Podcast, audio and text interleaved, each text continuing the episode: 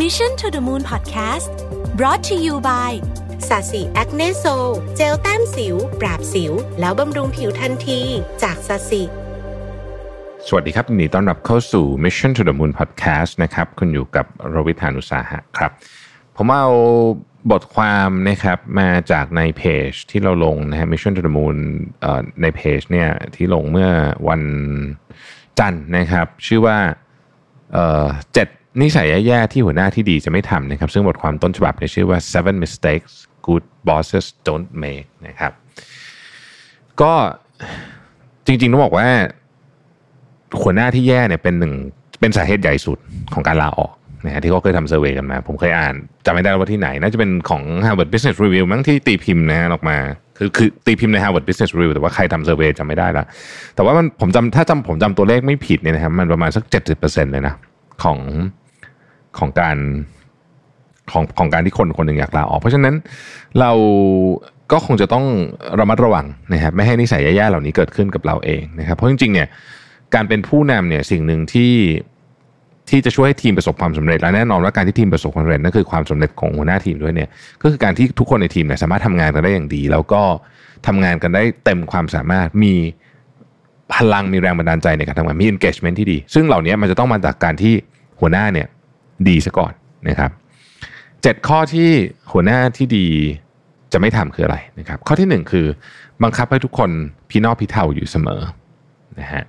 คำว่าพี่นอกพี่เทาเนี่ยมันแปลได้หลายอย่างเหมือนกัน แต่ว่าในวัฒนธรรมที่ผู้อาวุโสเนี่ยคือจะต้องแบบว่าต้องเคารพต้องต้องเอ่อต้องให้ความเคารพอยู่ตลอดเวลานะครับ แล้วก็ต้องเคารพเพราะว่าฉันแก่กว่าฉันตำแหน่งสูงกว่านะครับแต่จริงๆแล้วเนี่ยความเคารพเนี่ยมันจะเกิดขึ้นไม่ได้เกิดขึ้นจากเรื่องนั้นมันเกิดขึ้นจากจากความเคารพที่ที่เคารพเพราะคนเนี้ยเขาหน้าเคารพ ซึ่งการที่คนนี้น่าเคารพอย่างแรกต้องทำคือเป็นผู้ให้นะฮะหัวหน้าที่ดีเนี่ยต้องเป็นผู้ให้ที่ดีให้อะไรหนึ่งให้ความมั่นใจนะครับสองให้ความเชื่อมั่น ให้ความมั่นใจความเชื่อมั่นกับทีมงานนะครับผ่านการเป็นมืออาชีพ ไม่ว่าจะเป็นเรื่องของการทำงานเป็นแบบอย่าง แสดงให้ทีมงานคุณเห็นว่าคุณมีความสามารถในการที่จะเป็นหัวหน้าจริง ๆ ไม่ใช่ว่าเพราะฉันเป็นหัวหน้าเธอฉันถึงสั่งได้นะ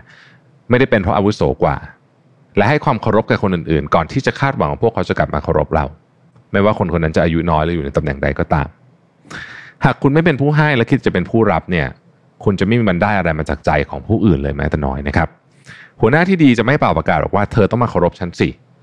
แต่จะปฏิบัติตัวดีจนคนอื่นต้องนับถือ โดยที่ไม่จำเป็นต้องบังคับ ข้อที่สองครับ ไม่จัดลำดับความสำคัญในการทำงานนะฮะนี่ก็เป็นข้อผิดพลาดที่สร้างความปั่นป่วนให้กับทีมได้มากเลยทีเดียว การเป็นหัวหน้าเนี่ยมันมาพร้อมกับความรับผิดชอบที่เพิ่มขึ้น นอกจากงานที่เป็นงานส่วนของเราเองแล้วเนี่ย เรายังต้องคอยดูแลงานให้ทีมให้ดำเนินไปด้วยดีด้วย ดังนั้น หนึ่งในสิ่งที่ต้องทำคือการจัดลำดับความสำคัญของงาน ซึ่งทักษะนี้ฟังดูเหมือนง่าย แต่ไม่ง่ายนะครับ ต้องฝึกเยอะเลย เพื่อให้งานของเราแล้วก็งานของทีมเนี่ยสามารถสำเร็จรุ่ล่วงไปได้ หัวหน้าที่ไม่มีทักษะนี้เนี่ยจะมีปัญหาใหญ่ตามมาเยอะมาก เพราะจะกลายทีมนี้จะยุ่งมากครับเขาทุกอย่างด่วนหมดนะฮะหัวหน้าที่ไม่มีทักษะนี้เนี่ยจะทำให้ทีมเนี่ยไปทำงานส่วนใหญ่นะจะไปทำงานที่ไม่ค่อยสำคัญแต่ว่าเยอะๆนะครับ จริงๆ การจัดลำดับความสำคัญเนี่ยกินเวลาพอสมควร หัวหน้าที่ไม่ชอบทำงานจุกจิก ก็จะโยนให้คนอื่นในงานทำแทนในทีมทำแทนนะครับหรือร้ายที่สุดคือปล่อยให้คนอื่นทำงานอย่างสเปซสปะ โดยไม่ดูแลคุณภาพแล้วก็ความสำคัญของงานแต่ละอันนะฮะในที่สุดเนี่ยทีมก็จะไม่ไหวนะฮะจะไม่มีใครอยากทำงานด้วยนะครับแล้วก็อันนี้ก็จะทำให้เข้าสู่การเบิร์นเอาท์ของทั้งทีมก็เป็นไปได้ ข้อที่สามครับหัวหน้าที่ดีจะไม่สนใจแต่คำเยินยอ นะครับ มนุษย์เราอะชอบคำชมทุกคนแหละนะมันมันฟังแล้วมันก็รู้สึกดีแล้วก็ให้กำลังใจด้วย แต่ถ้าคำชมไม่ได้มาจากใจหรือว่าไม่ได้ตั้งอยู่บนพื้นฐานของความเป็นจริง เขาชมเพียงเพราะว่าต้องชมเพราะคนนี้เป็นหัวหน้าเนี่ย มันก็เป็นคำพูดที่ดูดีแค่เปลือกนอกเท่านั้นนะฮะแต่ว่ามันซุกซ่อนปัญหาไว้ภายใน หัวหน้าที่ดีเนี่ยจำเป็นจะต้องรับทั้งคำติและคำชม ไม่ว่า จะมาจากใครก็ตามนะครับ จะเอาไปใช้ต่อหรือเปล่าเป็นอีกเรื่องหนึ่งแต่ต้องรับไปก่อน ไม่ว่าจะดีหรือจะแย่หากคำพูดเหล่านั้น ตั้งอยู่บนหลักการหรือเหตุผลของความเป็นจริงแล้วเนี่ยสิ่งที่ควรทำก็คือเอาคำพูดพวกนั้นเนี่ยมาวิเคราะห์นะครับ แล้วก็เอามาดูว่าเอ๊ะมันเป็นจริง ๆ ที่เขาว่าไหมนะฮะมาวางแผนปรับปรุงสิ่งต่างๆ ให้ดีขึ้น อะไรที่ดีก็รักษาไว้ทำให้ดีกว่าเดิม อะไรที่แย่ ก็หาทางพัฒนาอะไรที่ควรทำก็ทำต่ออะไรที่ควรหยุดทำก็ควรหยุดทำอะไรที่ทำดีอยู่แล้วก็ทำต่อไปนะครับ แต่ถ้าคุณเป็นหัวหน้าประเภทที่สนใจแต่คำพูดที่หวานหูนะฮะรอบตัวคุณจะเกิดสิ่งที่เป็นปรากฏการณ์ของการรวมตัวของคนช่างประจบนะฮะคือต้องคือต้องประประจบอะประจบประแจงถึงจะอยู่ได้ว่างั้นเถอะนะครับได้ครับพี่ดีครับผมเหมาะสมครับท่านเนี่ยนะฮะไอ้นี่เลยมันจะเป็นแบบนี้เลยนะฮะ แล้วก็คนที่อยู่รอบตัวคุณเนี่ยก็จะเกิดนิสัยของการปกปิดความผิดนะครับ นานวันเข้าเนี่ย คุณก็ไม่มีคนที่คุณเชื่อใจได้อยู่ข้างตัวอีกต่อไป หรือคุณก็จะเหลิงหลุดเตลิดไปเลยเนี่ยนะครับ แล้วก็คนที่เขารู้สึกว่าเขาทำงานอย่างตรงไปตรงมา ก็จะไม่อยู่ข้างคุณเพราะรู้สึกว่าเขาไม่ได้รับการเหลียวแลมีแต่คนเลียแข้งเลียขาเท่านั้นที่จเจริญก้าวหน้า ไม่นานทีมและองค์กรก็จะร่มสลาย เพราะไม่มีใครกล้าหยิบปัญหาจริง ๆ ขึ้นมาพูดเพื่อแก้ไข มีแต่คนซุกปัญหาไว้ใต้พรม แล้วเอาแต่เรื่องดีๆ มาเยินยอหัวหน้าเท่านั้นนะฮะนี่นี่หนทางแห่งความเจ๊งเลยนะฮะข้อที่สี่ครับ เอาดีเข้าตัวเอาชั่วให้ผู้อื่นนะโอ้โหอันนี้นี่สุดๆเลยนะเอาดีเข้าตัวช่วยเพื่ออื่นนี่ก็คือการทำงานเป็นทีมเนี่ย ไม่ว่าจะผลงานจะออกมาประสบความสำเร็จหรือล้มเหลวหัวหน้าคือคนแรกๆนะครับ ที่จะเป็นเป้าหมายของคำชมหรือคำตอบว่า เพราะว่าคนอื่นก็ถือว่าคุณเป็นคนดูแลภาพรวมการทำงานในทีมนะครับ เพราะฉะนั้นเวลามีเรื่องแย่ๆมานะฮะการโยนให้ลูกน้องเนี่ยมันง่ายนะ แต่เป็นสิ่งที่ไม่ควรทำอย่างยิ่ง หัวหน้าต้องเป็นคนรับผิดชอบก่อนนะครับ หัวหน้าบางคนเนี่ยเลือกลงโทษลูกน้อง แล้วก็ลอยตัวเหนือปัญหาอันนี้ถือว่าผิดพลาดรุนแรงมากเพราะนั้นมันเป็นความรับผิดชอบของหัวหน้าโดยตรงอยู่แล้วนะฮะจะว่าไปแล้วเนี่ยหากความผิดพลาดไม่ได้เกิดขึ้นจากตัวคุณจริง ๆ คุณจะมีโอกาสอธิบายให้คนอื่นๆ ทราบถึงต้นต่อของปัญหา แต่ถ้าคุณเลือกที่จะลอยตัวเหนือปัญหาเมื่อไหร่ ความเชื่อมั่นและความเชื่อใจในตัวคุณจะหมดไปทันที เพราะคุณในฐานะหัวหน้าไม่สามารถทำให้ลูกทีมวางใจ และรู้สึกว่าพึ่งพาได้นะครับ เพราะฉะนั้นเวลามีข้อผิดพลาด หัวหน้าต้องรับมาไว้ก่อนนะฮะในทางกลับกันเวลามีความสำเร็จเกิดขึ้นนะครับมีความสำเร็จเกิดขึ้นเนี่ยหัวหน้าที่ดีเนี่ยจะให้เครดิตกับคนทำเสมอ นะครับไม่เอาผลงานพวกนั้นมาเป็นของตัวเอง เพราะในความเป็นจริงแล้วเนี่ยงานทั้งหมดที่หัวหน้าทำเนี่ยถ้าไม่มีคนอื่นทำด้วยช่วยทำเนี่ยมันก็ไม่สำเร็จอยู่ดีนะครับเพราะฉะนั้นการให้เครดิตกับลูกน้องเสมอ แล้วรับ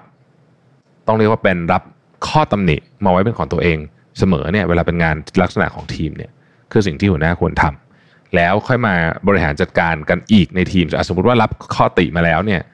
แน่นอนมันก็ต้องมาดูว่าเอ๊ะใครที่เอ่อจะต้องมาจัดการปรับปรุงเปลี่ยนแปลงก็มาทำได้ อันนั้นก็แน่นอนมันก็เป็นขั้นตอน process แต่ว่าตอนแรกอะครับ สมมุติว่าลูกค้าด่ามาหรือว่า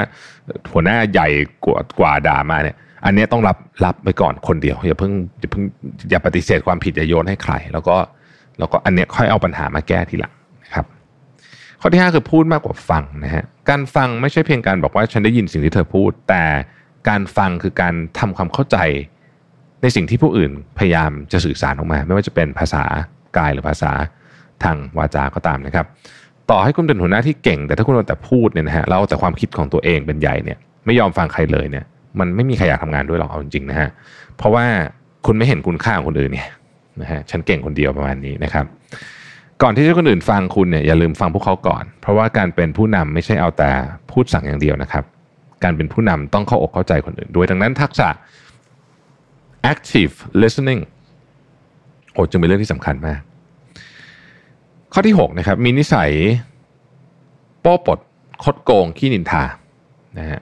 จริงๆไม่เพียงแค่หัวหน้าหรอกจะเป็นใครก็ตามที่มีนิสัยแบบนี้ก็ไม่ค่อยน่าคบอยู่ละแต่ว่าถ้าเกิดว่าเป็นหัวหน้าหรือว่าผู้มีอำนาจเนี่ยมันจะสร้างปัญหาได้มากกว่าคนกลุ่มอื่นนะครับเพราะคนเหล่านี้อาจจะใช้อำนาจในทางที่ผิดได้ หัวหน้าที่โป้ปดแน่นอนว่าไร้ความน่าเชื่อถือ ต่อหน้าพูดอย่างรับหลังเป็นอีกอย่างหนึ่ง บางครั้งก็พาทีมแตกเป็นถึงเสี่ยงนะครับผู้หัวหน้าเอาแต่โกหกสร้างความร้าวฉานจนในทีมไม่มีใครเชื่อใจกันอีก นิสัยคดโกงจะไม่เพียงพาทีมพัง แต่องค์กรก็ผ่านจะล่มด้วยนะครับ เพราะว่าคนที่ประพฤติทุจริต เป็นเรื่องปกติ ไม่ใช่คนที่น่าคบแม้แต่น้อย แล้วในที่สุดแล้วเนี่ยพวกเขาจะรู้สึกว่าเรื่องนี้เป็นเรื่องปกติ คนอื่นก็อาจจะทำตาม แล้วก็ในที่สุดมันก็จะเป็นองค์กรที่แบบเละเทะมากๆเลยนะครับ นิสัยชอบนินทาว่าร้ายก็แย่พอกันนะฮะเพราะว่าการซุบซิบนินทาเนี่ยไม่จะเป็นว่าทุกอย่างที่จะต้องพูดออกมาเป็นเรื่องจริงเนี่ย เวลาพูดไปแล้วมันปากเนี่ยนะฮะมันยังสร้างความแตกแยกเป็นรอยแผลกับทีมอย่างมากเลย เพราะว่าเรื่องพวกนี้เนี่ยเดี๋ยวมันก็ถึงหูกันนะครับใครมีนิสัยเช่นนี้เนี่ยโดยเฉพาะหัวหน้าเนี่ยต้องรีบปรับปรุงนะฮะต้องรีบปรับปรุงนะครับ แต่ในทางที่ดีถ้า เวลาดูคนจะเลือกคนขึ้นมาเนี่ยให้ดูก่อนเลยว่าเขาเป็นคนแบบนี้หรือเปล่าต้องระวังนะฮะต้องระวัง คนที่พูดจาเพราะตอนหน้าเราเป็นนินทารับหลังเนี่ยอันตรายมากกว่าคนที่พูดตรงๆ อาจจะดูแรงหน่อยต่อหน้า แต่เขาไม่นินทาคนรับหลังนะฮะสำหรับความคิดผมนะข้อที่เจ็ดนะครับ มองโลกในแง่ร้ายกับทุกเรื่องตลอดเวลาคำว่ามองโลกในแง่ดี ไม่ได้แปลว่าโลกสวยนะไม่ได้แปลว่าแบบต้องทุ่งลาเวนเดอร์ตลอด การมองโลกในแง่ร้าย ก็ ไม่ได้แปลว่ามองโลกตามความเป็นจริงเสมอเช่นกันนะฮะนะฮะถ้าเกิดเรามองแบบนั้นเนี่ย เพราะฉะนั้นถ้าให้เลือกทำงานกับคนที่อารมณ์บูดมองทุกอย่างแย่ไปหมด คือหาแต่ข้อผิด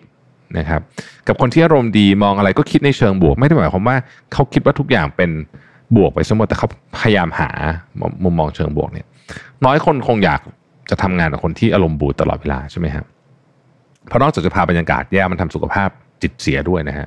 ไม่ว่าจะมองโลกในแง่ไหน แต่ในชีวิตจริงเราควรจะมองไป ในทุกแง่มุมที่ทำได้ เพราะว่าความเข้าใจของสถานการณ์หรือเรื่องราวเนี่ยมันไม่ได้เกิดมาจากแง่มุมใดแง่มุมหนึ่งนะครับ แต่เป็นการรู้มุมให้กว้างหน่อย แล้วก็วิเคราะห์สถานการณ์นะครับ แต่คนที่มองโลกในแง่ร้ายตลอดเวลาเนี่ยจะไม่เห็นโอกาสในการทำสิ่งต่างๆ เพราะพวกเขาจะเห็นแต่ความล้มเหลวในทุกการกระทำเห็น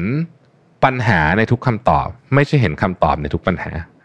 ยิ่งเป็นหัวหน้านี่ยิ่งแล้วใหญ่เลยเพราะว่าทีมจะไม่สามารถลงมือทำอะไรได้หากหัวหน้าเอาแต่คอยขัดขาคนอื่นนะครับ เพราะว่า ตนเองมองโลกในแง่มุมเดียว แม้ทุกคนจะไม่ได้สมบูรณ์แบบนะครับ แต่ว่ามนุษย์ทุกคนสามารถพัฒนาตัวเองได้นะครับเพราะฉะนั้นถ้าเราเป็นหัวหน้าแล้วรู้สึกว่าเรามี 7 ข้อนี้เนี่ยก็พยายามแก้ไขซะก่อนที่มันจะสายเกินไปนะครับผมขอทบทวน 7 ข้ออีกครั้งหนึ่งนะครับ ข้อ 1 บังคับให้ทุกคนพี่นอบพี่เท่าอยู่เสมอนะครับ ข้อ 2 ไม่จัดลำดับความสำคัญในการทำงานนะฮะ